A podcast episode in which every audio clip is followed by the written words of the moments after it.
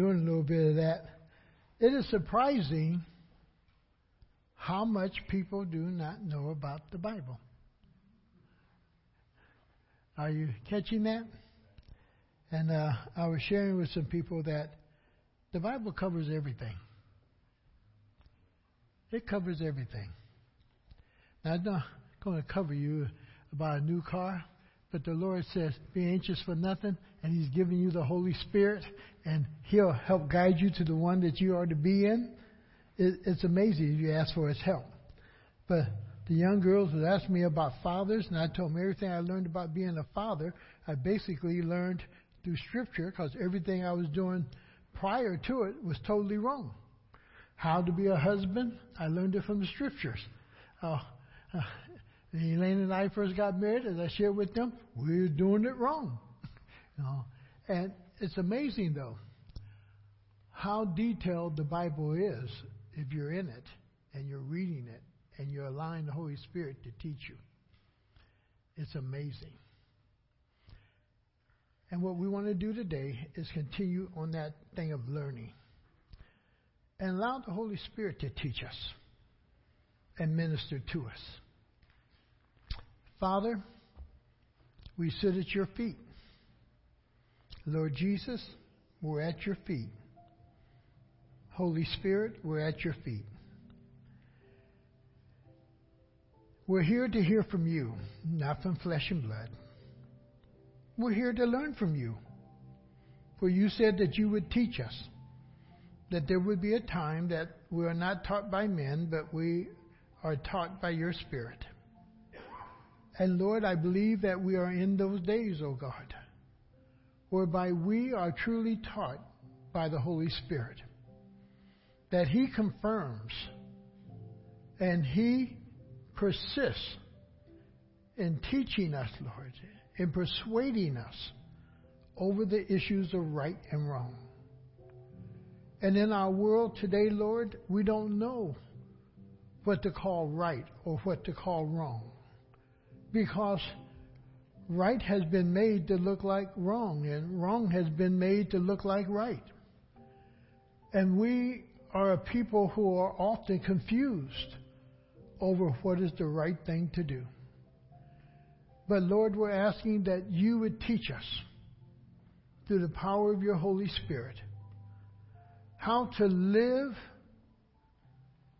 for you how to live in the righteousness of our Lord and Savior Jesus Christ. How to live in that which has been imputed unto us, that has been given to us. Lord, we're not people of the world. We're not the people that should have a worldly mind, but we should have the mind of our Lord and Savior Jesus Christ. And we should have that mind, Lord, that is focused towards heaven, not so much here upon earth. So would you, O oh God, in your miraculous way, help transform us even further today as we sit and we ponder your word and as your Holy Spirit ministers to us. We give you thanks, we give you praise in Jesus' name. Amen. Revealing truth. There have been those down through the ages that have asked the question, even as Pilate asked, What is truth? What is truth? Truth is that thing that some people say it can be true for you or for me, but not true for them. Truth is always truth. But yet, we struggle with that thing called truth.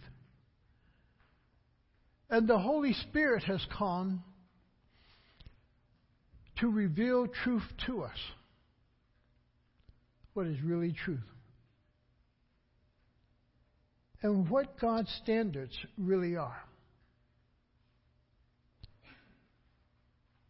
And you and I must be a people who desire to live out the standards of God. And that would make us look odd. That's going to make us look different. That's going to make us think differently. That's going to make us do things differently than what people of the world or, or normal life might look like. We're going to be different. And it's amazing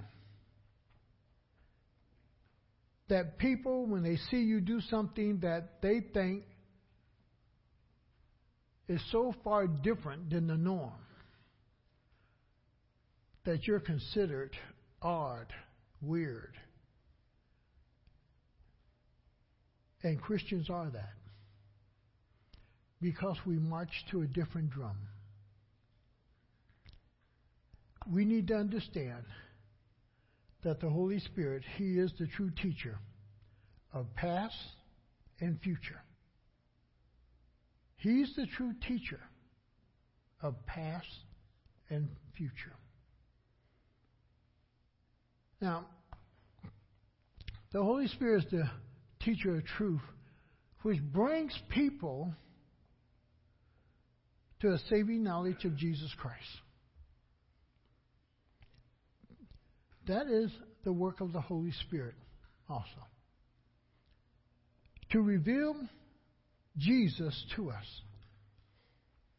and to remind us all the things that God has said. Oftentimes, we are the ones who forget that the Holy Spirit really wants to use us. But let me share something with you. Very difficult for him to use us without this. That's why Paul says that we've taken this and we've hid it in here. And Paul calls us his walking epistles. Because we know this. The psalmist just put it that he's hid the word of God in his heart that he might not what? Sin against God. Because he knows this. The Holy Spirit really is that teacher.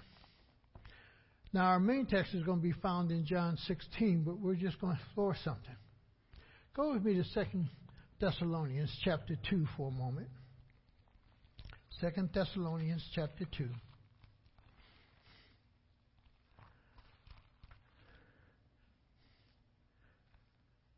Go to verses 13 through 14, and we're going to come back to 2 Thessalonians later on also.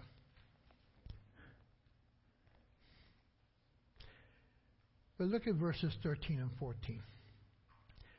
But we ought always to thank God for you, brethren, loved by the Lord, because from the beginning God chose, chose you to what? To be saved. Now God chose all men to be saved. For it is His will that none would what? Perish. And his desire is that all people would be saved, that none would be lost. But look how he does it. God chose you to be saved through the sanctifying work of who? Of the Holy Spirit. That the Holy Spirit separates you from the world and begins to groom you for the glory of our God. He begins to teach you. He begins to share truth with you. He begins to share the gospel with you. He begins to bring you to an understanding of why Jesus died and why he rose from the grave. And he says, through the sanctifying work of the Spirit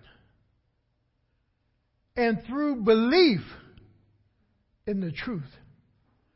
That the Spirit of truth teaches. That the Spirit of truth begins to show you truth. But not only show you truth, but give you understanding. Because many people read the Bible but have no understanding of it. You want to be able to read it, but you also want it to be quickened to your heart and to your mind, that you have understanding of it. And the only way you get understanding of this word, of the scriptures, if you spend time in the scriptures with the Holy Spirit. And there is no dumb question to the Spirit. There is none.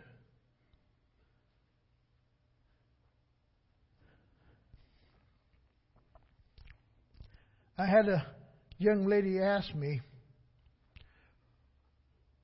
What happens if two women get married and there's not a man down there, but the father walks the girl down the aisle, but he's not giving it, his daughter to a man, but to a woman? Does he need to do that? Well, first of all, that's totally wrong, anyhow. That's unbiblical. And we just went to Leviticus 18. Man doesn't lie with man as he does a woman. Woman doesn't lie with woman as she lies with a man. Just reverse the two things there. And to bring understanding. And I just went a step further. I said, Do you understand why the dad walks the young lady down the aisle? Yeah, he's given her away. No. When the father walks the young lady down the aisle, in the Old Testament, in Deuteronomy, the young man pays a dowry to the father and so forth. He's guaranteeing what he's getting is pure. The father is saying to the young man who's taken his daughter, She is a virgin. She's been in my house under my care, under my watch. Therefore, you also find when the husband brings a charge against his daughter about unfaithfulness before marriage, the father is the one who has to speak up. Because he is the one who gives her away. So the father stands up and speaks up. And he delivers the proof from the wedding night that his daughter was a virgin. There's so much we don't understand because we don't seek to understand.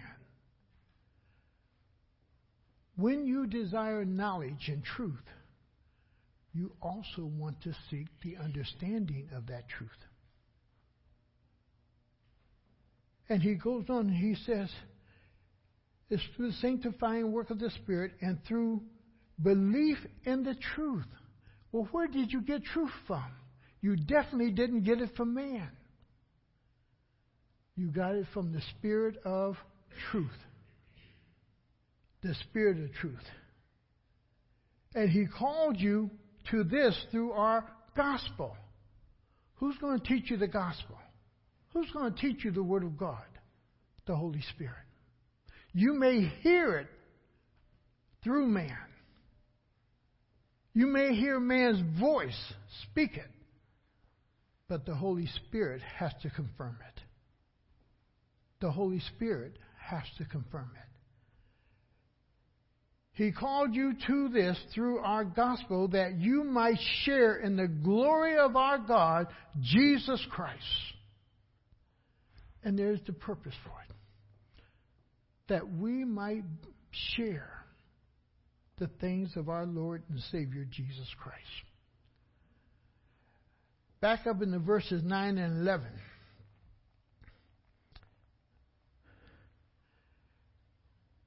He says, The coming of the lawless one will be in accordance with the work of Satan, displaying all kinds of counterfeit miracles, signs, and wonders now, if, if that's happening, how do you know when something takes place is not of God? How do you know, boy, you see a miracle, but, oh, that has to be God. That has to be a God at work. No. If some of you remember some years ago, missionaries shared with us that this person at their meeting, in one sense, accepted the Lord and the back and everything was straightened up. They lost that crippleness. But the moment that they began to praise their idol, they went right back into the form that they were in prior to.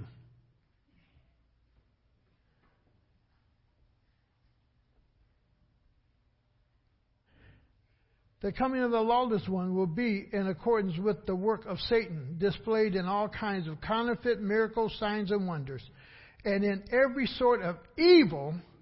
Now, catch what follows evil that deceives.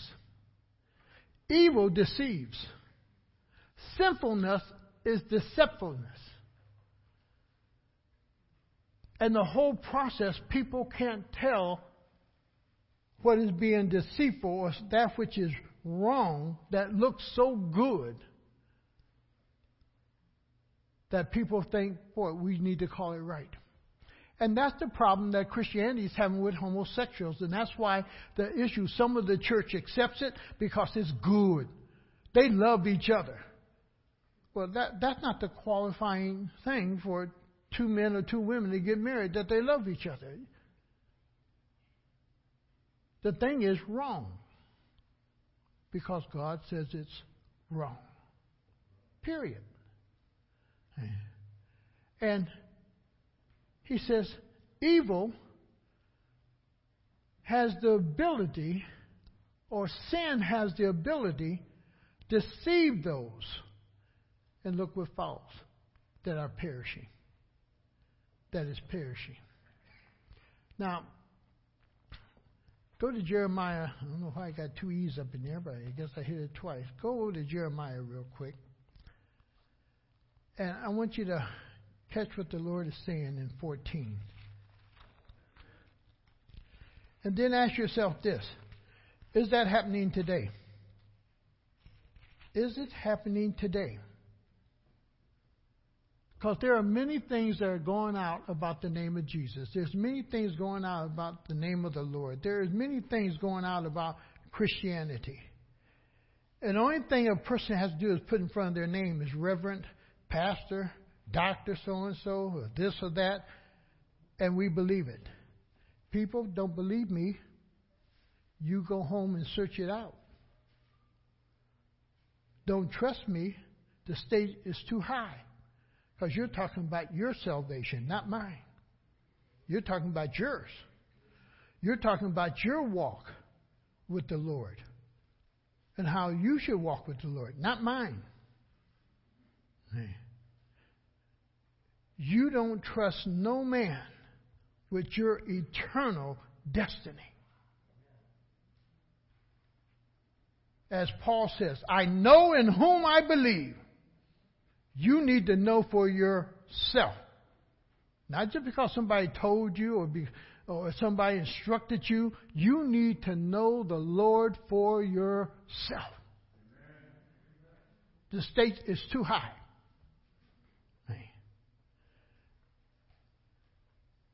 In Jeremiah, he says, Then the Lord said to me, The prophets are prophesying lies. Wait a minute, Lord, these are your prophets. These are prophets. These are men with the title of prophets. You tell me that they're going to lie?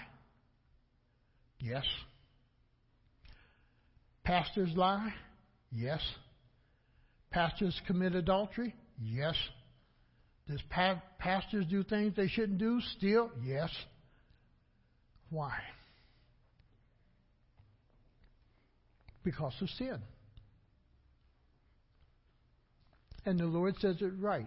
Trust no. Why? We're all vulnerable to sin. All, all of us.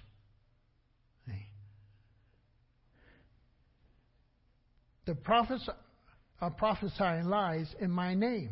I have not sent them. That's the first thing. A lot of people choose to be in the ministry because, boy, people conclude, well, it's not hard work. What they think they see is somebody always in a suit. And that it's easy. Dealing with people is hard. I have gone home crying from dealing with people because everything in my body aches. You can't put people off. People's problems are like a baby coming. You can't tell it to wait until you feel better or you're up to it. It's coming.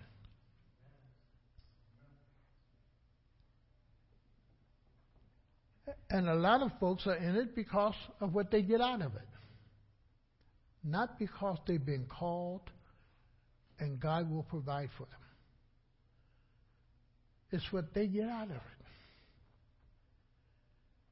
And there are a lot of those who give their life to it and are faithful to the Lord. And you are the ones who have to know the difference and discern that person. You have to know that. And that's part of the work of the Holy Spirit to establish that. And he says, I have not sent them or appointed them or spoken to them. They are prophesying to you false visions. So, how do you know a false vision from a true vision? That's the work of the Holy Spirit to help you discern that and to understand that. Now, let's go to John 16. Because Jesus is going to say something that somewhat startles the men, shakes them a little bit, but it's necessary It's necessary. And he points that out that it really is necessary for him to depart, for him to leave. When we pick up in verse 5, he says, Now I am going to him who sent me. God sent his son into this world at a exact time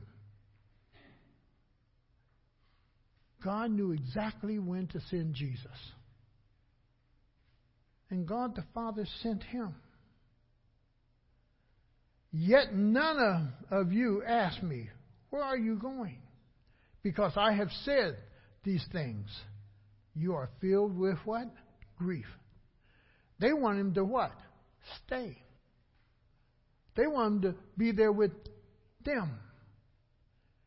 And he's saying, no, it's time for me to leave. It's time for me to leave. And then when you get in 7, he says, But I tell you the truth, it is for your good. How can this be for my good?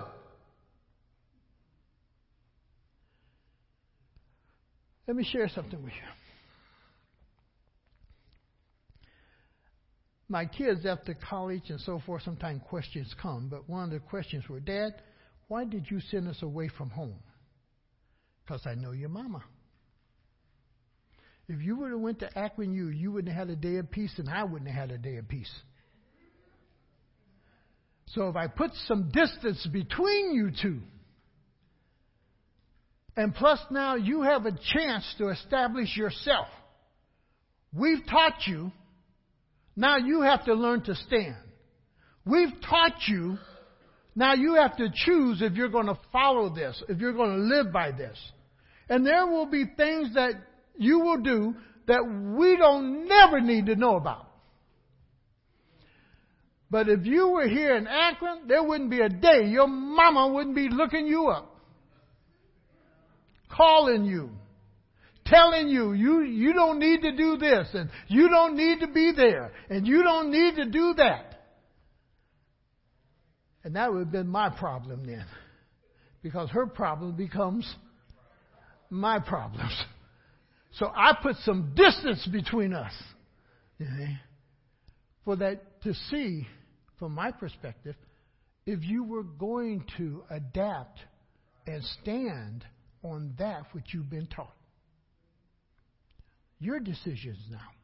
You have to make them we cannot easily be, be touched. Did they have cell phones at that time? No, they didn't have cell phones then. See, and, and the whole thing, they had to make decisions for themselves. But they've been taught how to make decisions and to measure things out and think things through. They've been taught how to get a sheet of paper, write down the good things that may happen, what may not happen, and to weigh those things. They were taught what the scripture says. Right? At one time, boy, Faith and Gus come up with a good idea. We're going to share an apartment. It won't work. It lasted how long? Two months. One one semester. See? And, the whole process is that they have to learn. Put them away, away some distance. You're not involved with all their little what? Integral problems. And they want Jesus there. Why? Jesus had took care of all their what? Problems in a sense. And Jesus said, It's important that I go away. That I go away. It's important. Now, Jesus understood it. They didn't. Jesus is in a body. He's limited. He can't be everywhere. He can't be in everybody's life. He's, he's limited because of the body that he took on. He's limited. The Holy Spirit doesn't have this human body, this fleshly body. And he's limitless. He's unbound. There's no boundaries for him. The Holy Spirit doesn't know anything about hunger. Jesus experienced hunger. Holy Spirit don't know anything about being tired. Jesus experienced being tired.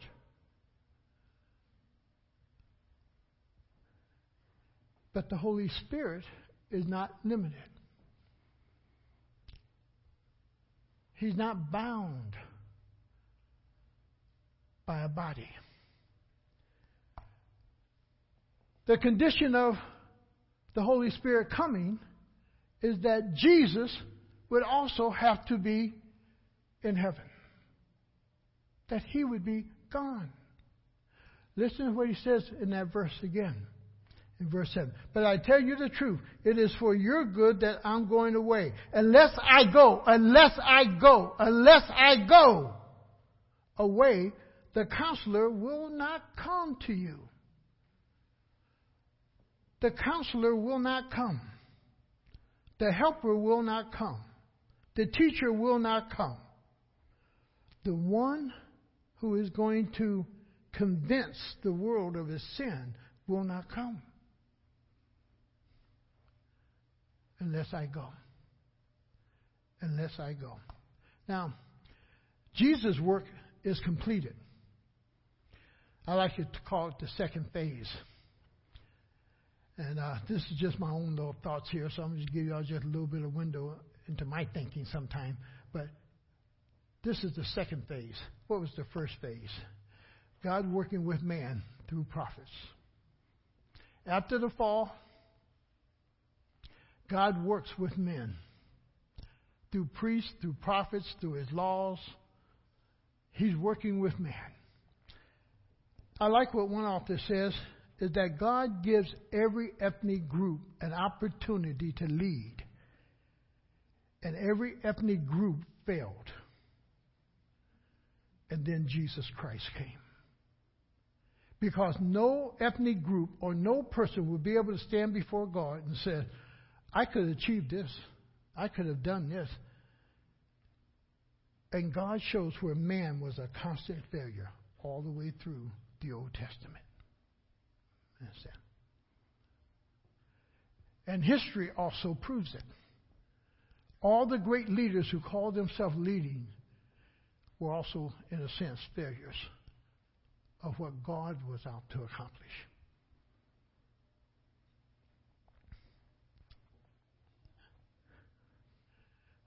Jesus' work is completed. And Jesus said it himself It's finished. on the cross. It's finished. It's finished. My work is done. And his work was limited to approximately the 33 years. Jesus' coming is what I call for myself phase two. Phase three is what we're in the time of the Holy Spirit and Him working with believers and the church. Teaching the church what is really truth so that the church itself can combat falsehood or errors or that which is not true or erroneous teaching. The church has that job to do to stand for truth and denounce that which is made to look like truth that is not truth. In phase four, Jesus coming back. End of time as we know it. Now, think of Jesus' time 33 years. Go to book of Acts with me, chapter 2. Book of Acts, chapter 2 with me. Go to 38 and 39. Peter replied, Repent and be baptized, every one of you, in the name of Jesus Christ, for the forgiveness of your sins, and you will receive the gift of the Holy Spirit. The promise is for you and your children and for all who are what? Far off. Guess who the far off is? That's you and I. They are far off that this gift would be to your children, to their children, and to all those that are afar off. Not 33 years, not a time period. The Holy Spirit is here to work with us as long as we are here. As long as we are here. And even when Jesus come back, the Holy Spirit will still be working. Why? because salvation takes place also during the time of his thousand year rule. And the only one who convicts man of sin is the Holy Spirit. That's his function, you could say, in the Godhead. He convicts men of their sin. Now, in Second Thessalonians again, Go with, go with me to uh, chapter 1. Second Thessalonians chapter 1. Look at verses 6 and 9. Get my eyes all focused.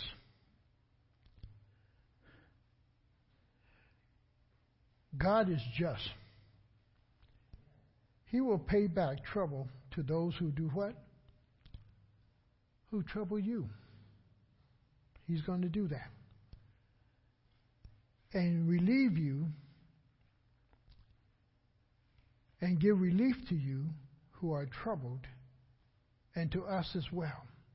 This would happen when the Lord Jesus is revealed from heaven in a blazing fire with his powerful angels.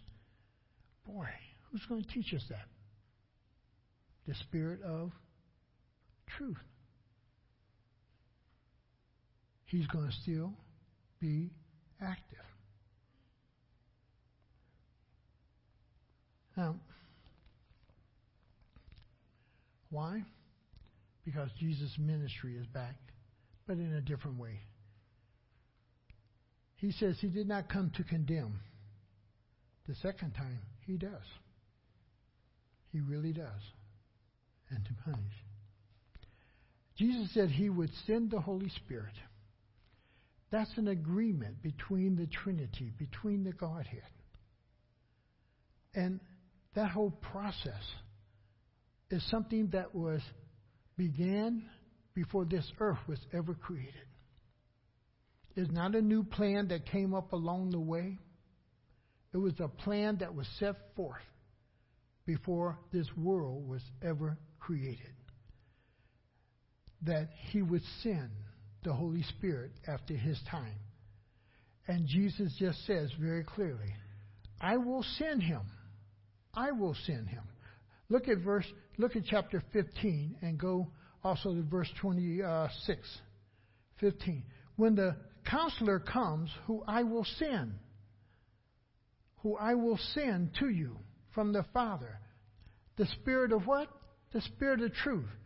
Again, he's called the Spirit of truth.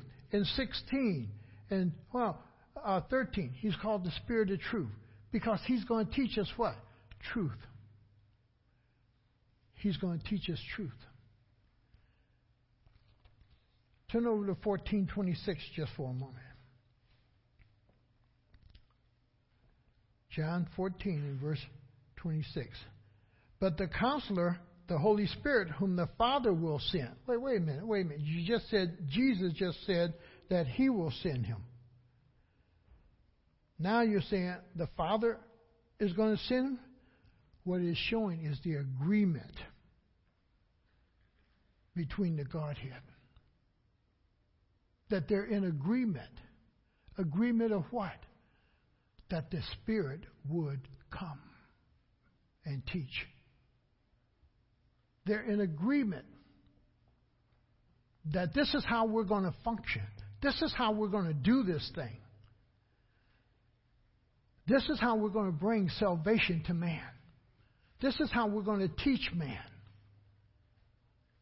This is how we're going to unwrap the gospel to man.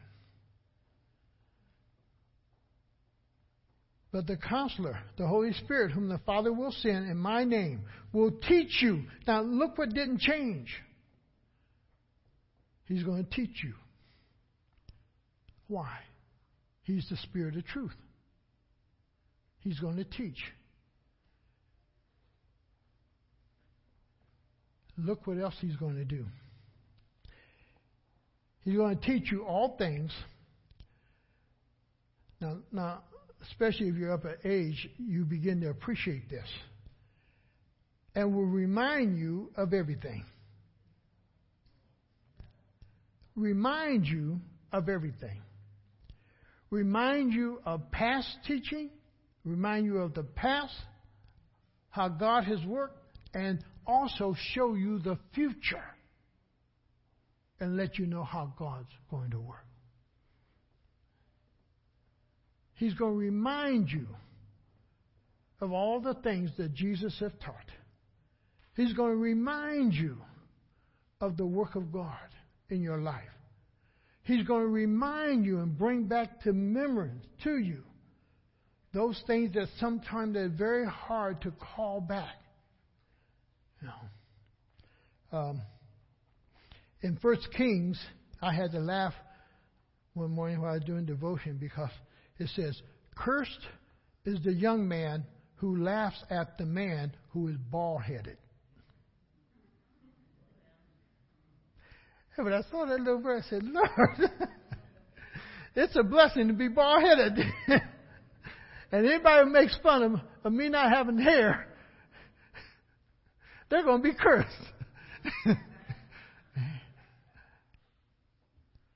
and, and the whole process is to allow Scripture to talk to you, allow Scripture to minister to you.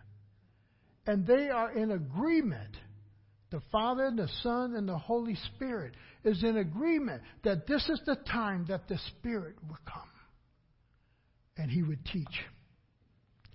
What the Holy Spirit is going to do here in this world, and it's so necessary, especially in the day in which we live. It's like people live with no shame today. There used to be things you could shame people out of. You can't do that anymore.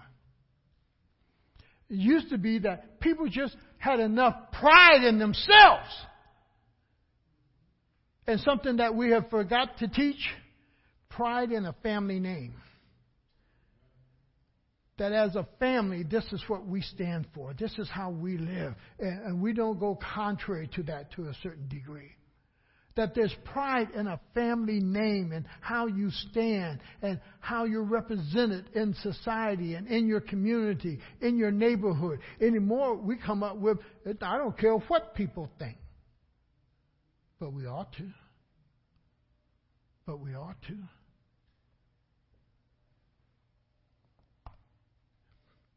Therefore, he's going to come to convict us of our guilt or he's going to convince us of our sin. Now, back in 16, let me point this out to you. Let's go to verse 8 in 16. When he comes, he will convict the world of guilt. Or he's going to persuade them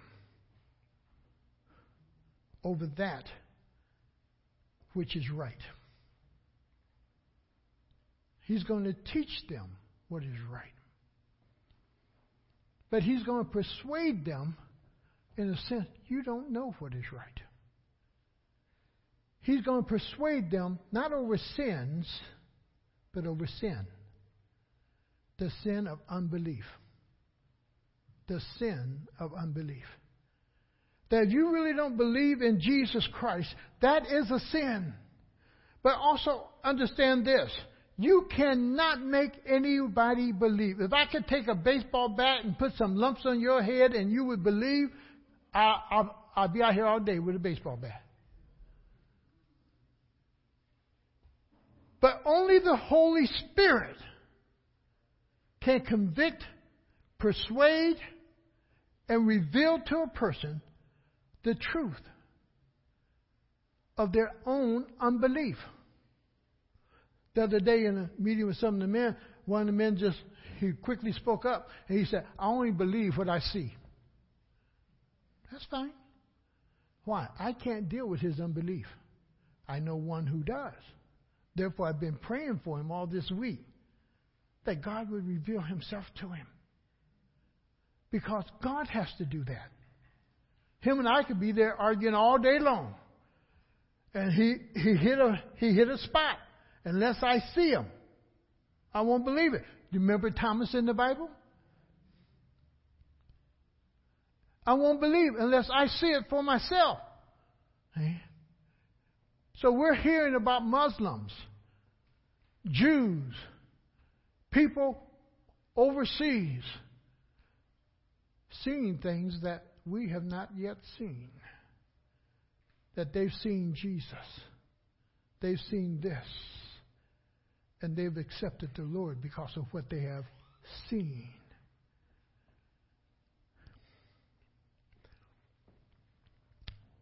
And he says, He's going to convict you of your unbelief. Now, that unbelief, oftentimes as individuals, we think is just a person. Let's look at a couple of scriptures because it's concerning Jesus. This belief is concerning Jesus, and he says that in verse 9. He says, In regard to sin, because men do not believe in me. Satan just wants to stop you from believing in Jesus. All the other stuff is not important because all the other stuff will fall once you really come to know Jesus. But if I just make you a good person, you're not saved. You're still going to hell. And believe this, there's a lot of good people that's going to be in hell. A lot of good people will be in hell. But they're not saved. And Jesus says, of your unbelief about me. Man chooses not to believe. Why? 2 Corinthians 4 4 says, The God of this world has done what to them? Has blinded them. They can't see. Paul even declares that also. Paul said, Boy, at one time, I only saw Jesus just as a man, but no more. But no more. And, and the thing is, people, yeah, Jesus was just a man, just like me. But he wasn't God. he wasn't God. And if he's not God, then he's not qualified to be a Savior. But many people are smart enough not to deny him because history what? Declares him. But he's not God. And we have a lot of religions that do the same thing. He was a great prophet. He was a good teacher. He was a good man. He was a good person. But he's not God. And the Holy Spirit has come to convict us, persuade us that Jesus Christ is God. Is God. And then in 2 Thessalonians 2.10, again, all the evils that deceives us. At our table, it, it, it kind of threw one man off over two things that the men said when they used the words females rather than wife. And, and then the second one, when one of the men were talking about, you're going to give us the, the chance to make legal money? And he kind of voiced out to the others, we don't have to make that illegal money. We can make legal money. Illegal money, yeah, you can go out here and sell drugs. Yeah, you can go out here and rob somebody and sell it on the street. You can go out here and do a lot of things illegally and make money. You can work under the table and get paid. You can make illegal money. Well, what startled the individual when the man said, We can make money legally? Yes. Yes. Yes. You can make money doing what is right. You don't have to steal it. How many of you remember about maybe little over three years ago in the Beacon Journal, where a gentleman took $30,000, a little over $30,000, down to Dave Tow to buy his Cadillac. But he took it in a brown paper bag. And while the salesman was talking, another person called the Akron Police Department, and they wanted to know where did this money come from, since there's no record of you working anywhere. Where do you come up with $30,000 that never worked? You didn't inherit it. Where did this $30,000 come from? In a bag. Never was in the bank. In the bag. There's not too many options left for you to explain or for my mind to figure out where you got this $30,000 from.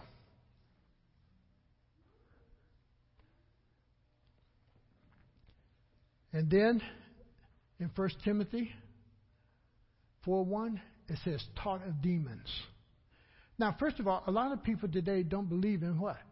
Demons. But demons teach. It's that demon that is encouraging you to do the thing that is wrong. It is that demon that is saying, it's okay. You won't get caught. It's okay. You love him. It's okay. You love her. It's okay. You can steal. They got too much anyhow. And you recognize something sometime about sin? How the enemy justifies your action for doing it. And he says, taught by demons. And then in John 4 1, he says, Don't believe every spirit. Don't believe every spirit. Don't believe everything you hear. Don't believe it. Take it home, study it out, see if it really is. Be a Berean. Search it out. Just because Pastor so and so said it does not make it true. You need to understand it for yourself. Go seek it out, and you need to study it for yourself and ask the question Is this really true, Holy Spirit? Teach me. And if it is, then convict me of it.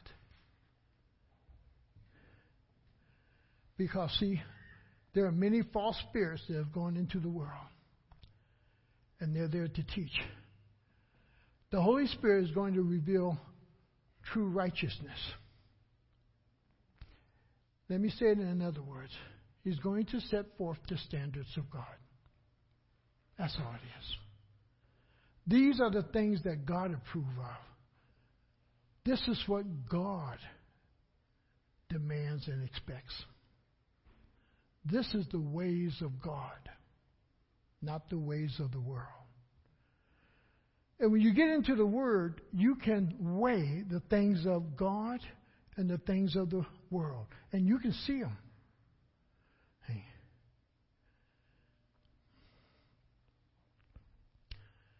And He's going to do something that's amazing. Because He is the teacher of righteousness and the revealer of righteousness, He's going to perform righteousness through the lives of the believer.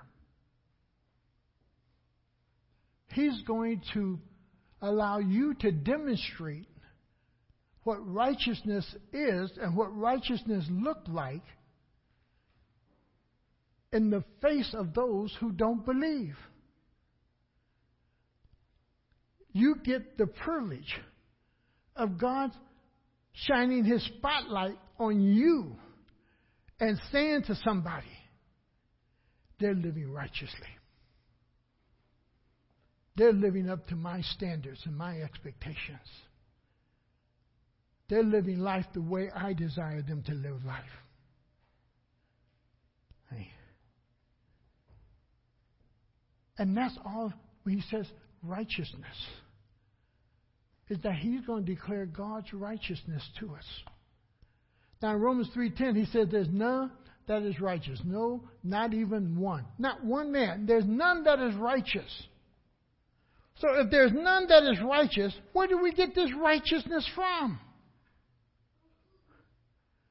And then he tells us again in that verse 23, same chapter, all have sinned. Well, if there's none that is righteous, all have sinned. Where does righteousness come from?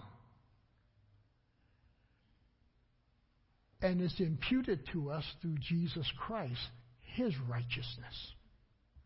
Not my righteousness but his righteousness. Righteousness has to be imputed. It's someone else's righteousness.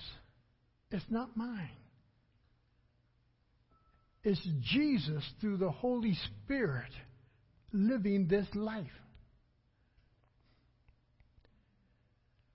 The righteousness of Jesus Romans 1 5. You've been justified. When you've been justified, you've been declared what?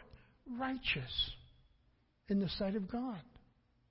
You've been declared righteous, not because of your own righteousness, but because of the imputed righteousness of Jesus Christ now that has been placed upon you as a believer. Go with me to Philippians chapter 3 and verse 9. Philippians 3. Here's what Paul is going to say here in 3 9. He says, And being found in faith, in Him, not having a righteousness of who? My own. Well, Paul, if it's not your righteousness, then whose righteousness is it? it? is my Lord and Savior, Jesus Christ. It's His righteousness that has been placed upon me. It's His righteousness that I'm learning how to live out. It's, it's His righteousness that I learn how to treat a fellow human being. It's through His righteousness that I've learned how to be faithful to my wife. It's through His righteousness that I've learned my obligation to my children It's through His righteousness. I've understood that the finances are not mine, they're His. I understand it all through Him. And I deal with each area of my life in righteousness with Him. So when my dad, who is 90 something years old, say something to a 60 year old man, get down on the bed Get that box from underneath the bed. Dad, I'm, I'm old too. My knees hurt too. My back hurt too. But Scripture says, honor your father and mother that your days might be what? He's still my dad. He made a request. It's not about my age. It's the respect and the honor. And more than that, what God has taught me how to honor my father and my mother. So I get down on my knees, though they hurt, bend down, pull that box out from under the bed, and he hears all my groaning. Uh-huh. But the thing is, he's still dad. He's still dad. Mom was still mom. Mom in a wheelchair. Come here, boy. I was power attorney, and I went over and I chewed her out royally. Because she was having dad stay up at night. Dad even packed his suitcase and ran away from home. We couldn't find him for a day. And I told mom, if you don't change your attitude and if you don't behave and you don't stop chasing everybody away, she said, Come here, boy. I said, What? She said, I want to kick you. Come here. you know. But it's learning to do right in every situation of life. And then in 2 Corinthians 5:21, he says, "We become the righteousness of God." Who makes us into that? Who grows us into that? The Holy Spirit. Remember what Romans 3:10 said? There's none that is righteous. No, not what? One. And now he's saying, we have become the righteousness of God. Who has developed that in us? Who has worked that work in us? That we can become the righteousness of God. And then he will teach us that there will be accountability for unbelief in verse 11. He comes back there in that Matthew 16, and he wants us to know that there's going to be accountability. So he tells us that. He doesn't hide it from us. So in verse 11, he says, And in re- regard to judgment, because of the prince of this world, now stands already condemned. The prince of this world already stands condemned. Condemned. He convicts us of our unbelief. He teaches us the right standards of God. And now he allows us to know there's accountability. In Proverbs 14:12 says there is a way that seems right unto a man, but the end thereof is death. Every man sees himself what? Right. And every man argues from his point of right of what he believes and hold to be right. Every person argues from that position. And their stance is, I'm right. Listen to children today. When they say to parents, it's not fair, what is the child saying? You're wrong, I'm right. You're wrong, I'm right. Because it's how they're looking at the situation. It's what they see.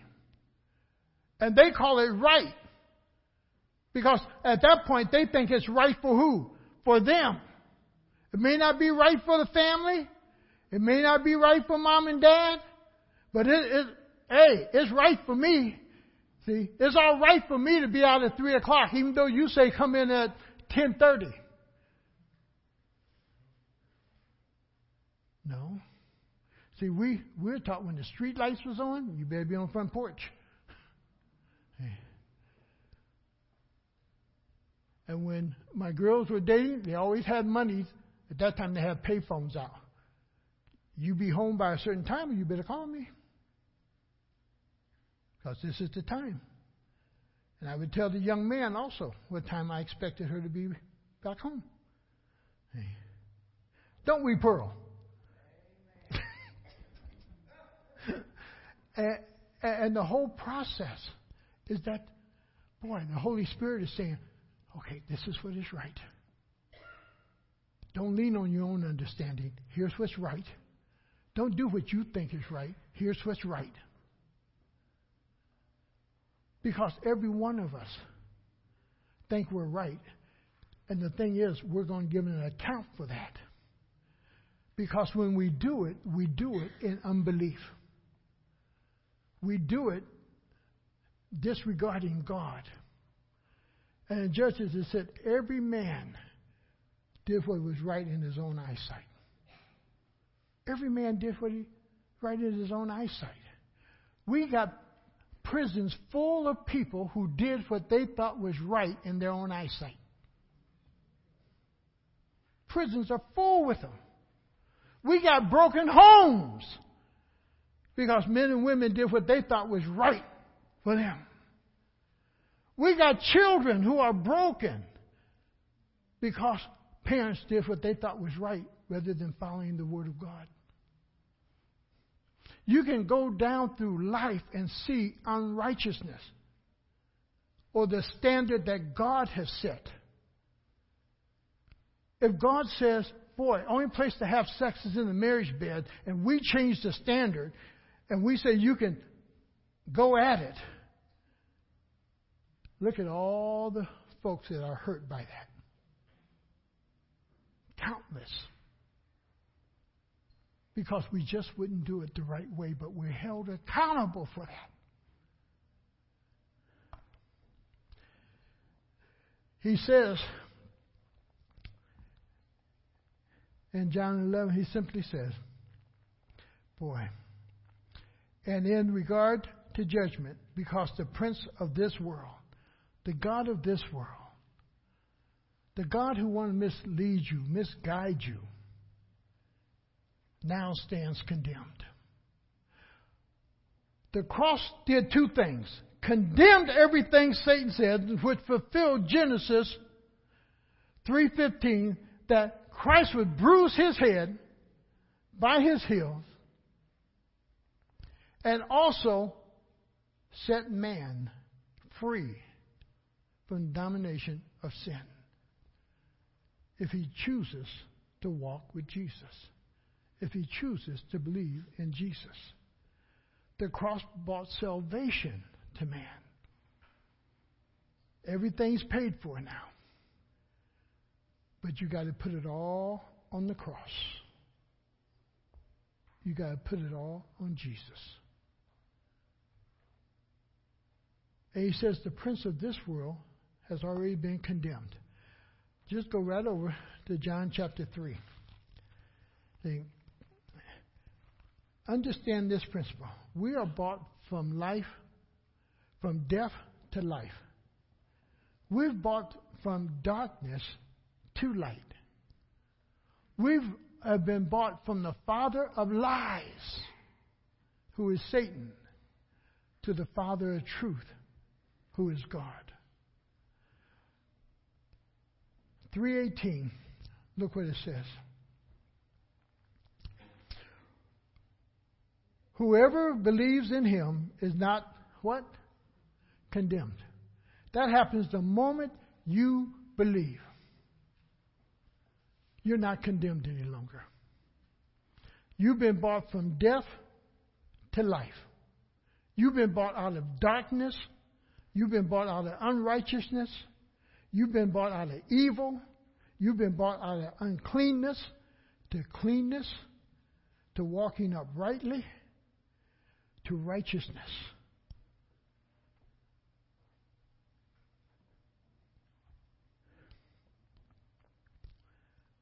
And you are not condemned any longer. Whoever believes in him is not condemned. But whoever does not believe stands what? Condemned when? You don't have to pass go. You don't have to go to heaven to be told to go to hell. You leave directly from here to wherever your destination is. You leave from earth to hell or earth to heaven. You don't go to heaven to be told to go to hell. Why? You're already what? Condemned. And the reason you're condemned is because you will not believe. Condemned already because he has not believed in the name of God's one and only Son. And the Holy Spirit comes to convict us of our unbelief. Concerning who? Jesus. Concerning Jesus. Concerning Jesus. Now, you and I have to understand something. The Holy Spirit wants to teach us about the one who saved us. For he sets the example for us in all things. Secondly, he wants to teach us. I want you to catch this now. You don't learn about how to begin to live in heaven once you get there. Have you ever had your parents take you to somebody's house and you just act up? You just do all the things wrong? See, used to be before you ever went visiting, you were told how to what? Before you got there. For that you knew Keep your hands off things. Mama used to say, if you act up, I'm going to act up too. And the thing is, we were taught when we went into somebody's house, if they told us to sit here, you better not open your mouth and say, Well, I like to sit over there. If they wanted you to sit over there, they would have told you to go over there and sit. So we were told when they tell you to sit there, you sit there. Other little things we were taught. When you sit down and you're there at dinner time, if you don't see it on the table, what you shaking your head about? don't ask. They put out what they wanted you to what? Yeah. They got chicken, you got any pork chops?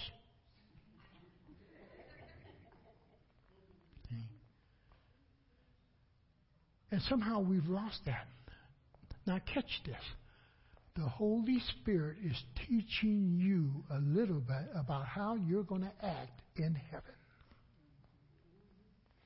He's teaching you to live holy now because you're going to live holy where? He's teaching you not to lie now because you're not going to lie where?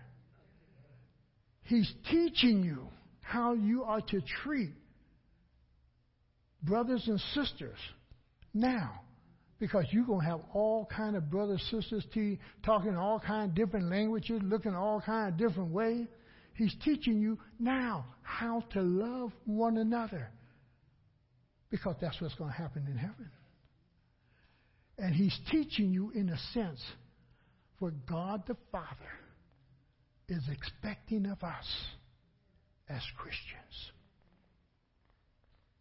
As Christians. Remember what Jesus says? And he didn't say it for his, but he's saying it for us. I do only those things that is the will of the Father. I do those things that pleases the Father. Guess what the Holy Spirit's teaching us? To do those things that don't please who? But please Him. That pleases Him. And the Holy Spirit has a work yet to do in this vessel here.